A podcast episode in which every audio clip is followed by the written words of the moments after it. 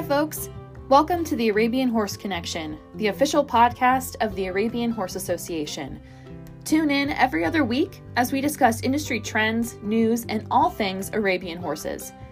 We are here to honor the versatility, heritage, and future of the Arabian horse, connecting you to this legendary breed. I'm your host, Katie Feitner. Join me as we delve into the world of Arabian horses. Today we are joined by Christy Landwehr, C E O of the Certified Horsemanship Association, known as C H A.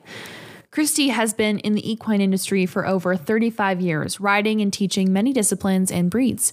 Christy is a master-level riding instructor and the equine facility manager through the Certified Horsemanship Association, and has taught students in four H and Pony Club.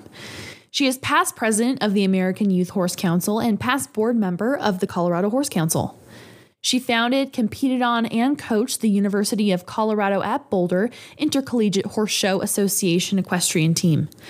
Christy is also an A Q H A and A P H A professional horseman and sits on the Colorado State University Equine Sciences Advisory Council and on the Interscholastic Equestrian Association Board. Christy has her bachelor's degree in communications and a minor in speech, and her master's is in journalism with a minor in marketing. She was the sponsorship and youth programs manager for the Arabian Horse Association, a trainer for Skillpath Seminars, and the development director for the Urban Farm that works with at-risk youth in Denver. Currently, she is the chief executive officer for C H A and a clinician and site accreditor for the organization. Christy has spoken at numerous equine events, breed and discipline conventions throughout her career. Today, Christy gives me the inside scoop on C H A and how it can help Arabian horse owners take their skills to the next level. Christy and I chat about all the various programs C H A offers, including the certifications from equine facility management to English and Western disciplines. Arabian Horse Connection listeners will also be receiving a special discount on C H A's virtual international conference with code A H A to receive C H A's member rate. Without further ado, let's give a warm welcome to Christy Landwehr. Thanks so much for uh, being on our podcast. Uh, sure. I appreciate it a lot. Um, I'm excited to get to talk to you about C H A. Um, so first, Christy, can you give our listeners just a little bit of background about how you got started in the equine industry and how you got your start with C H A? I sure can. So um, I grew up in Southern California in a location that we were lucky enough to have a uh, kind of an outdoor riding arena complex that was connected to trails. We actually had twenty-six mile of trail in Fullerton, California that we had to share with mountain bikes and hikers and all kinds of things. And I was, um, as a youth, actually on the Fullerton Recreational Riders, which is the club that managed this arena, to the point where we actually went to city council and said, look, to access this twenty-six mile trail in Fullerton, we have to cross major streets, like two and three lane either direction, so six lane total highways um, on our horses. And a lot of us are tall on tall horses, and we can't reach down to push the pedestrian crossing at the traffic signals. Could you please create them where they're high up too? To this day, all these years later, when I go and visit my family in Southern California, those are still there. Oh my and gosh, that's really cool. Access, isn't that cool? Yeah. Either up high or down low. It's so cool. So it was an amazing place um, to grow up. My parents didn't know a thing about horses, but you know, once they moved from Cerritos, California to Fullerton, California, and I had all that in my backyard, I started begging and uh, started taking riding lessons at actually an Arabian facility, Eldona Reisner Arns in Carbon Canyon, California, and she's still a member of yours and still very active in the Arab industry. She had um, Arabians, and that's who I learned on.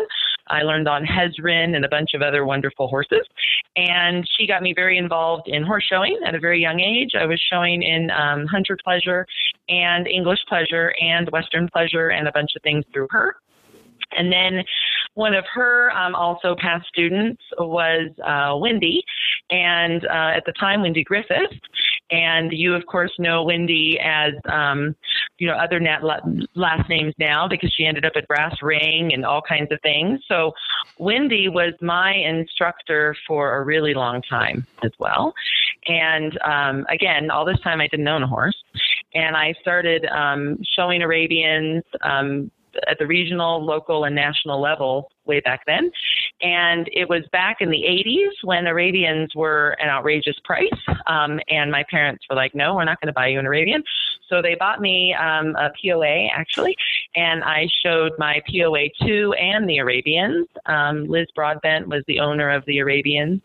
And so with Wendy Potts and also with Liz, um, started to go to U S nationals. Um, back then it was youth um, and, U S and adult combined, and it was in Albuquerque, New Mexico, and started to do that. And it was just such an adventure and such a journey. And with Wendy, I was one of her very first equitation riders. So it was everything. Her mother, Dorothy, was making my saddle seat outfits for the saddle seat act. Um, I got to ride in native costume. I got to ride in, again, the Western horsemanship, the hunter pleasure. I got to jump and do the hunt seat act over fences. It was awesome, actually. Very, very awesome to be able to do all those different things that you can do on an Arabian um, way back in the day. So that was super. And then I ended up going to school um, at Cal State Fullerton for my undergrad, and then I got my master's degree at the University of Colorado here in Boulder, um, Colorado, and that's when I moved. And I never went back to California. Um, I was able to buy, uh, after I graduated with my master's degree in journalism, um, I was a broadcast news anchor for a while and was able to purchase with my husband, um, who I met out here, uh, ten acres. And I have those same ten acres now with horses in my backyard. So that was a hard thing to do and still is a hard thing to do in Southern California. Now, unfortunately, it's a hard thing to do here too, I think. But that was just such a blessing. And I started um, teaching riding lessons. I've kind of always taught California and here. And I ended up at a place called the Urban Farm, which works with at-risk youth. And they wanted me to get certified. They said, you should get certified as an instructor. That's a really important thing to do. So I said, sure, I would love to do that. And we found out about C H A um, through Julie Goodnight. Um, some of your listeners might know her. She's done a lot on R F D T V. And so she and I um, knew each other from American Youth Horse Council. And we, um, they said, well, you need to get certified. So I did do that. And then I ended up working there, the Arabian Horse Association. And I worked there for about four, almost five years as your youth programs manager. Um, some of your listeners might have known me as Christy Rucker back then, because it was right before I got married that I was working there, and then got married while I was there. And that was um, awesome. I got to meet a lot of really good people because of that and those types of things. And then Julie said one day, hey, um, C H A is looking for a marketing director. Are you interested in that? And I'll be honest with you, I have always been kind of an all breed, all discipline kind of gal. And I went, huh, C H A, and I teach a lot of lessons and I believe in safety. Let's do this thing. So I became their marketing director, and now I'm their chief executive officer. So I hope that wasn't too long of a story, but that is kind of the journey in a nutshell. It excludes things like working for Medieval Times as a stable wench for five years. Um, when I was in high school, that was also very fun, um, and some other journeys along the way, but that's kind of the overall journey. That's awesome. I love the, um, I didn't know that you worked um, at Medieval Times. That I'm sure that was pretty fun. That was great. I um yeah, I got to groom the horses primarily, um, but every now and then there would be. I, I never got to be a knight. That that was not allowed. But they did um, let me go in as like a as part of the quadrille, where there was four dressage riders up, and we would do a quadrille. Um, they also let me ride in the hundredth annual Tournament of Roses parade as the countess for Medieval Times, um, side saddle on a prancing. Uh, Andalusian for six and a half miles. So that's definitely an adventure as well. Oh my gosh. That's really cool. It's also um, really um, very interesting that you have a pretty strong background with Arabians as well. And I'm so glad that they kind of helped you in, into your next step with C H A as well. Yes, it really was definitely like that, because I was part of the American Youth Horse Council board because of working for the Arabian Horse Association. Um, they put me on that board, and A Y H C was happy to have me on there because of being part of the Arabian Association. So it's funny how all these things tie in together, and then that's how I met Julie Goodnight, who told me about C H A. And so for, again, all your listeners, you know, networking to me is probably the most important thing you can do in any industry, but I would say especially in the horse industry. We are still kind of a handshake community. We like to look a person in the eye, have a conversation, mm-hmm. and it is about who you know as well as what you know, for sure. That's mm-hmm. very helpful. Yeah, I totally agree with you. We still have, our industry is large, but it's also very small. You know, everyone kind of yeah. knows, has a connection somewhere, right? So one hundred percent yeah. agree with that. So can you um, tell our listeners a little bit about what C H A is all about? Definitely. So C H A stands for Certified Horsemanship Association, and we've been around since nineteen sixty-seven. I have not. I was not born then, but the association has been around since nineteen sixty-seven, and that's a long time. And we started off back then as what's called Camp Horsemanship Association, hence the C H A, and we basically certified instructors at camps. So your Y M C A, your Boy Scouts, your Girl Scouts, your Christian camps, anything that had a horse program. There were a bunch of um, camp directors that got together and said, hey, we need to know when somebody gets hired as staff for us, what they know. And they all say their experience, because what do most, most people that ride a horse on a trail think? They've ridden on one trail ride. Hey, I'm an experienced rider. Well, not necessarily. Um, so these poor camp directors were hiring these kids primarily right out of, you know, high school and college that didn't necessarily know anything, let alone how to teach other people to ride. And they went, okay, this is a problem. We have to fix this. So they created our very first composite manual of horsemanship, level one through four. Level one being you can teach basic walk trot. Level two being now we're starting to teach lope and canter. Level three being now we're doing simple changes. We're introducing jumping, reining, horsemanship. Level four being now we're doing full-blown horse showing with flying lead changes, cross-country jump, stadium jump, full-blown reining patterns, on and on. So that's what they created. And at that time, um, that was really helpful, because then somebody would say, hey, I'm a level two. I got certified as level two. They're like, oh, good. You can teach walk, trot, beginning canter. That's what our program does. Perfect. So that's kind of the foundation of who we are and what we still are today. Um, we certify during about eighty certifications in a normal year, um, all throughout the U S and Canada. Anyone listening, um, your site could potentially be a host site of ours, and you could make money um, doing these certifications on your facility. Um, anyone listening that's also an instructor, and again, we believe in instructor certification, not trainer. So we're not certifying you how to be a horse trainer and train the horse. We're certifying you how to be a riding instructor and train the person on a trained horse. So that's just something that we always like to mention. And we also certify one hundred percent group riding instruction. So those of you that teach private, that's great. Um, you can still certainly come and get certified by us, but you might not go as high as you think, because we want to make sure anyone that gets certified could teach in any location. So you could go teach at a camp that has eight up at a time, or you could go teach at a university, right, that has an intercollegiate program that has eight up at a time, or whatever the case may be. So just make sure, anyone listening, before you come get certified, that you have had a little bit of group background in teaching groups. And we do a lot of education with webinars and videos. Um, our website, C H A dot horse, has a lot of that for anyone that's interested. But that's our primary existence, and we have um, certified over thirty-five thousand people in our time frame that we've been around. And we basically certify the person that teaches the beginner and intermediate to ride. Yes, there are some of us that teach at a very high level, but eighty percent of our members, time and time again, when we do a membership survey, we're first touch. We all own school horses, and we teach beginners to ride.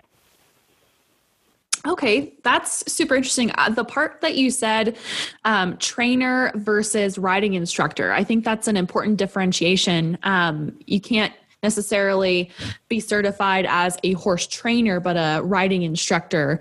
Um, I didn't know that. That's really interesting. I'm glad you mentioned that. Yes, and I think it's so important for people to know that in other countries, such as Canada and over in Europe, there is a differentiation between instructor, trainer, and coach. So an instructor truly is teaching the person, trainer truly is teaching the horse, and a coach is teaching people at an extremely high level. So a coach is somebody that's teaching people to go to your U S nationals, your Canadian nationals, your sport horse nationals, things like that. You know, it's a very high level instructor. Gotcha. That's really interesting. So how does the certification process work? Do is there an application that you would have to um, fill out? How do you sign up? Yes. So we have, if you go to um, C H A dot horse, we have clinics by location, clinics by date, and clinics by type. Um, probably our primary one that we do is our English Western Instructor Certification. About eighty percent of our certifications every year are this genre. And you attend one of our host sites. And um, at our host site, you will be there for five days. Our English Western Instructor is a forty-hour certification, so five days. And you will teach, teach, and teach some more. And everybody will role play for you as your students, especially as you're starting at the beginner levels. You know, you'll say, all right, everybody, you're twelve. Um, get on the horses. Let's go ahead and ride. You've never ridden before, and I'm going to teach stop, start, steer. So people are going to role play. They're going to hold the horn if they're riding Western. They're going to put their toes down. They're going to put their heels up. They're going to do stuff that beginners do. And the instructor will coach them through um, how to fix those problems and those kinds of things. At the end of their uh, riding lesson, um, they will evaluate themselves on how they think they did as an instructor. Um, they'll have an assistant, another one of the participants that will also evaluate how they think they did. And then every single rider that role played for them will also evaluate how they did. And then the two certifiers will evaluate. So there's instant feedback to know, all right, I wasn't loud enough, or all right, I didn't handle this one issue well, or all right, I'm doing everything really great. Let's continue. And then you get to work up through the levels in both English and Western. So unlike some programs where you have to start level one and then wait a few months, go back to level two, for us, if you've been teaching for years, you could come out with your master level, which is level four four English and Western with jumping and flat work on the English side in just the one week. So we don't require you to keep coming back. Now, if you've never really taught before, you're probably going to get assistant. Um, you're probably not even going to get a level. But if you've done quite a bit of teaching prior to coming, then you're probably going to do quite well. So is there an option, let's say you're going to go get a certification, um, is it like a pass-fail type of type of process? Um, and if so, is there an opportunity for that person to come back and retest? So they can achieve a level assistant all the way up through level four in both seats. So what normally happens is somebody has a stronger seat. You know, not both of us are good at both. Some are. But most of us have a stronger seat that they uh, ride better in, because you do have to achieve one level higher as a rider than you do as an instructor so that you can hop on and show a skill. We do have a special considerations policy for those that maybe haven't um, ridden in a while because they have a hip replacement, knee replacement, that they can show us in the past that they rode at that level. That is definitely fine.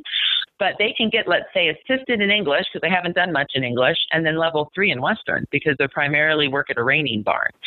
Um, so it's not really pass-fail. We certainly have told some people that you can't get certified at all, but most people, after forty hours of being at the certification, even if they've never taught before, they can crank out an assistant level, and that means that they can be in the arena with another person helping that person. They just can't teach independently yet. So, um, and then if they want to, let's say they start doing that and now they're to the point where, gosh, I really want to go back and start teaching independently, we have a six-month rule.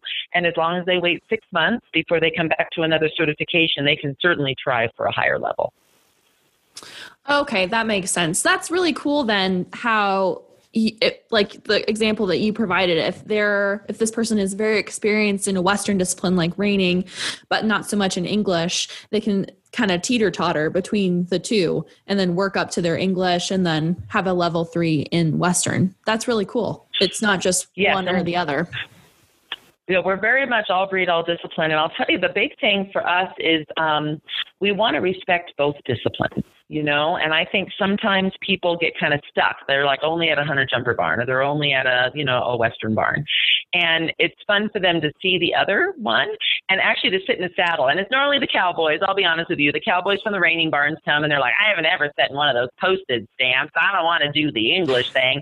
And by the end of the five days, the other ladies, because we have a lot of ladies that get certified, surprise, surprise, will convince that cowboy to get in that English saddle. And as you well know, with Western dressage and all these other things going on, riding is riding. And until you get to the really high levels, you, if you ride well, you can ride English or Western pretty much your very first time you ride.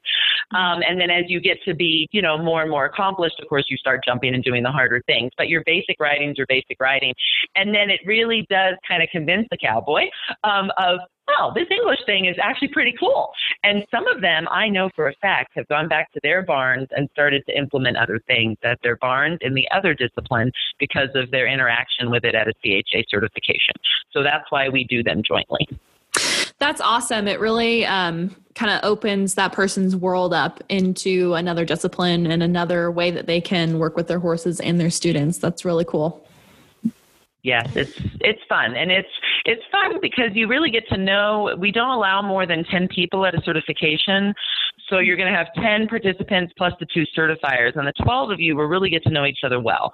So at the end, you end up with a community, and you all share emails, and normally you end up saying, hey, I've got this one student. She's having a really hard time with rhythm. Um, the posting has been really hard. Do you have any suggestions? And they brainstorm. So a lot of that kind of stuff takes place too, which is nice. That's really cool. You get your own little network of people that you meet. That's awesome. Um, yes.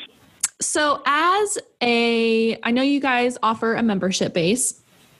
So could you explain some of the resources that a member of C H A would receive? Absolutely. Now, for those listening that say, I have no, I, no desire to be certified, because our other certifications include our equine facility manager certification for those of you that manage boarding barns and dude ranch, things like that. We have trail guides, uh, ones that just do hour-long trail rides all the way up to packing in the wilderness and bringing in the Dutch oven Um, cookers and the tents and the whole thing.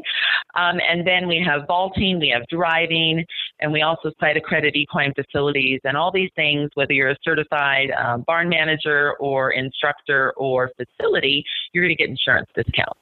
So that's probably a really big member benefit. But if you choose to not do any of that and you're like, nope, I'm just a person who owns a horse, I just want more education, about fifteen percent of our overall membership right now is you.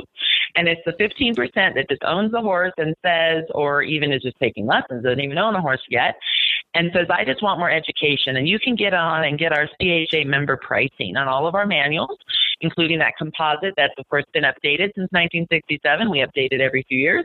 Um, our Art of Teaching Riding, our um, oh, our Trail Guide Manual, and then we have a bunch of webinars that are all not on teaching, but on basic horsemanship and just basic riding. Um, we also do a monthly uh, podcast on uh, Horses in the Morning that's also downloadable off our site, a ton of videos. There's all kinds of education, and about fifteen percent of our members, as I said, are now utilizing that because our member discounts are deep. They're almost fifty percent off the regular price of what something costs. Wow, those are some really great benefits, especially the, well, the member discounts for one, but then all of the webinars and the video resources and then the podcast resources. That's that's a, a really great way to get started if you're uh, a little bit new to horses or you want to improve your skills or anything like that. Those are that's some good stuff.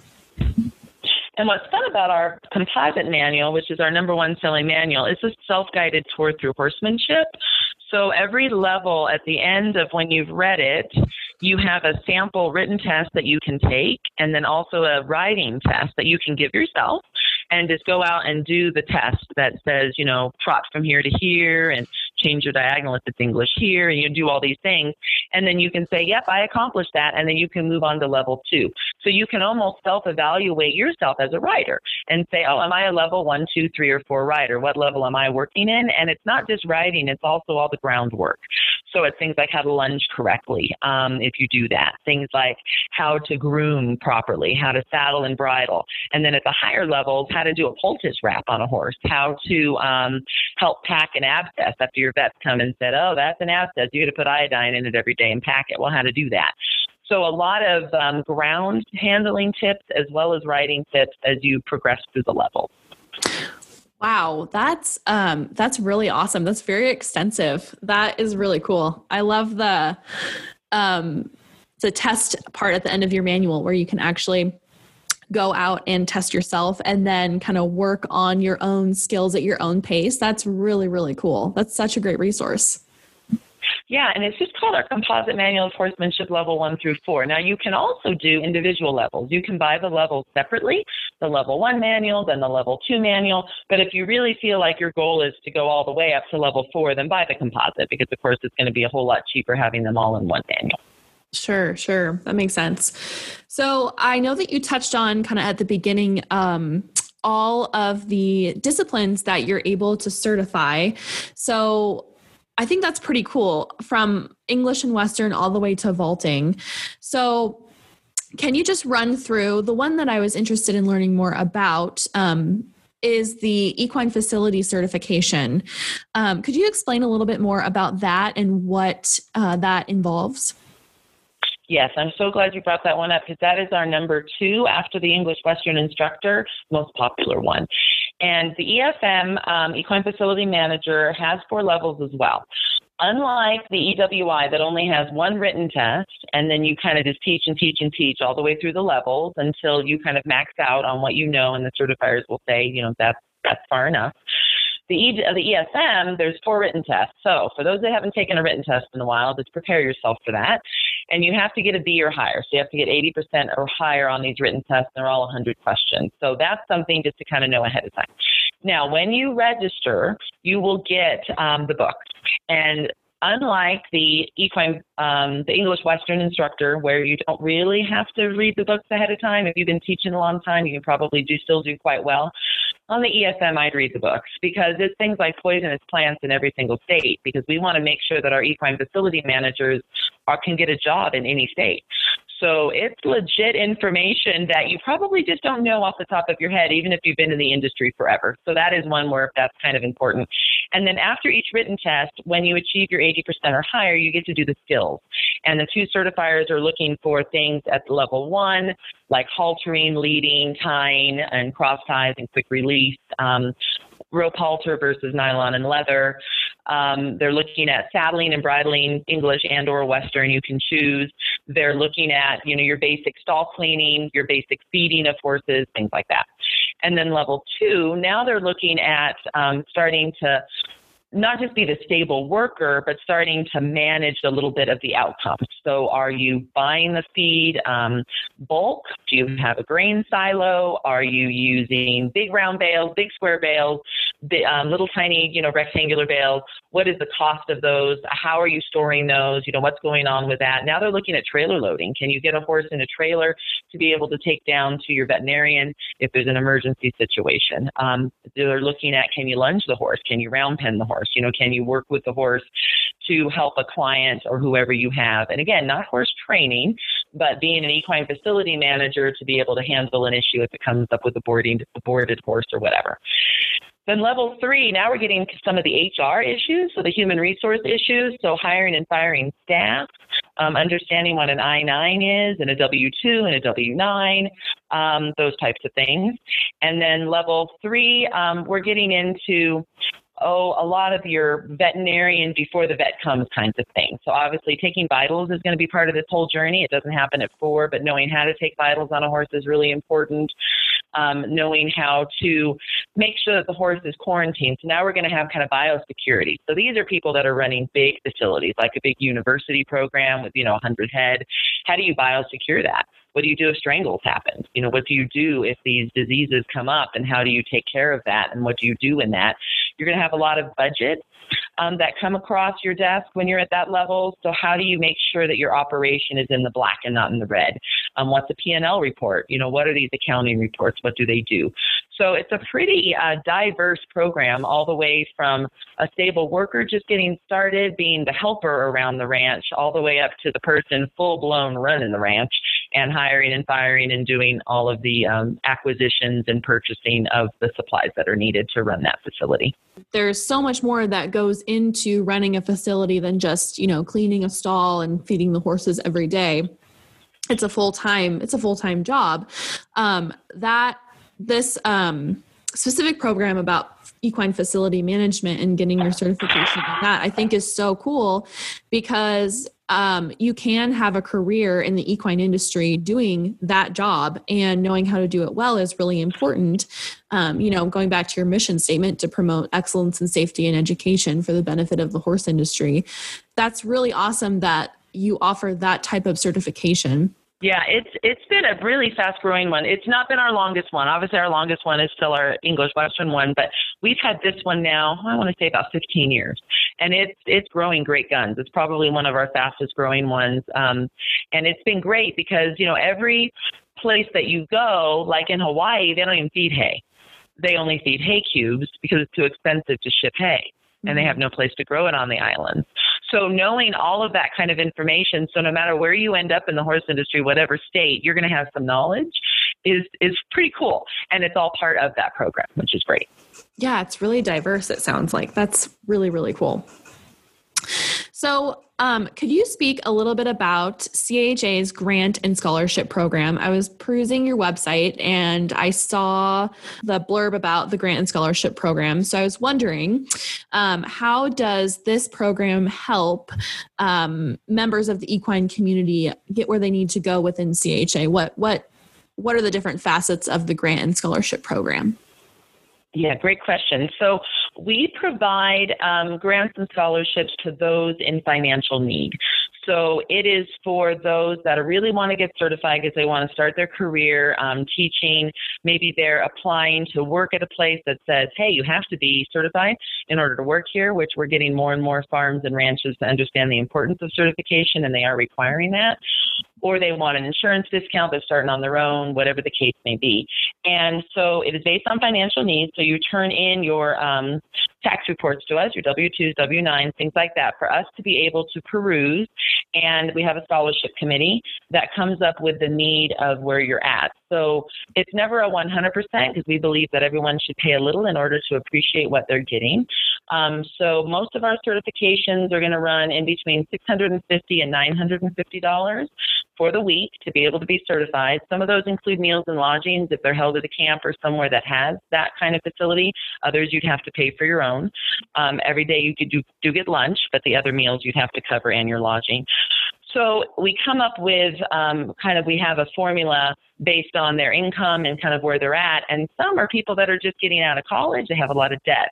Some are people that were doing fine and they just had a tragic accident and they're trying to get back up. Some were doing fine and then they had a big divorce or a big family death. Something like that occurred. So it kind of helps everyone um, in wherever they're at in their life who are just having a little financial blip be able to still um, provide for their families by being able to become certified. Gotcha. And then the grant program, are you doing anything with um, scientific research or anything like that? Or is it just um, what you just explained earlier for those that are, you know, need some financial assistance? Yeah, the grant program is right now one hundred percent for college students that are in equine programming of some sort who are needing um, to basically go through college. So it helps with their books, and it goes that that money goes directly to their financial aid department at their college or university to be able to help them. So for most of those, they're already certified with us. Um, let's say that they got certified, you know, at a camp because the camp required it when they were eighteen, nineteen.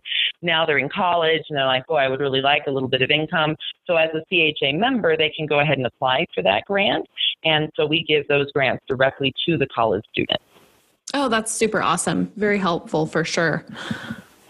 Um, so lastly, um, I just have to say, I talking to you and learning more about C H A has been really, really cool. There are so many things that I didn't know about C H A that can benefit me in the horse industry, as well as all of our members, I think, in the horse industry can really use this tool to increase, you know, their education um, and help out their program.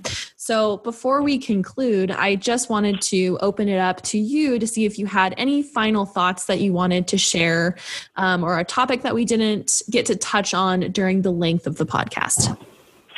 Well, one thing that I would like to mention to people, if you all are willing to kind of help us promote this, welcome to the year that we're in. We have a virtual conference going on. And it is um, the first time, Katie, that we've ever done anything like this, right? It's the first time we've ever done a virtual conference. And normally they're in person, and people get to actually ride on the school horses that are provided. We normally do them at a university or college that has a some sort of a riding team, so they have great horses for us to use. Well, this time we can't do that. So we're asking our speakers to go ahead and produce video where the um, instructor actually has their own students at home up on horses, and then that speaker will be on live to answer questions. We'll also have some PowerPoints, things like that. It's going on um, at the end of the month on Friday, October thirtieth, but because of virtual land, it's going to be recorded. So if you're busy on Friday, October thirtieth, it can be watched at any time. And we're going to provide, because you put me on this podcast today, if you go on our website, C H A dot horse, and you go to the registration link to register for the eight-hour event that's happening, you will just have to type in capital A H A for Arabian Horse Association, and you will get our C H A member rate for the day, um, which is a lot less than the actual non-member rate. And it's going to have some amazing speakers. They're going to be talking about saddle fit. They're going to be talking about, um, oh, how to get better canter departs and lead changes, both simple and flying. They're going to be talking about how to do better turnbacks and rollbacks for your Western horsemanship and your reining patterns. It just goes on and on. So it's definitely not just for the instructor. Um, obviously, there'll be an instructor or two topics, but most of it is for the um, horse person in general who's just really interested in horsemanship and finding out more about safety and education and how to ride better and work with their horse better. Oh, that's so awesome. I'll definitely, all of uh, that information will be included in the show notes of this episode. So you can just go ahead and click on the link and then go directly to C H A's website um, and get that started. And I'll also leave that um, promo code as well in the show notes too. Um, and then lastly, Christy, where can people find more information about C H A? Do you have social media, website? I know you mentioned you had a podcast. Um, where can folks find you guys? We do. So the best place is C H A dot horse, and that's a newly created website that we did earlier this year. We're very excited about. And then um, we do have social media. You just put in C H A instructors, and we come up on Facebook, Twitter, Instagram. We have so many YouTube videos that are all free um, for you to learn more about different things um, as far as riding, everything from very beginner level one stuff all the way up to very advanced level four stuff is all on our YouTube channel. And um, once again, it's C H A instructors on any of our social media, and our website is C H A dot horse. Awesome. And once again, I'll include all of that in the show notes as well. So you can just click the link and go directly to there. Um, well, thank you, Christy, for coming on our podcast, The Arabian Horse Connection. I really appreciate it. And I really enjoyed talking to you um, more about C H A and what you guys do. Thank you, Katie, so much for having me. I appreciate it. I hope you have a great rest of your day. Okay. Thank okay. you. Bye-bye. Bye-bye.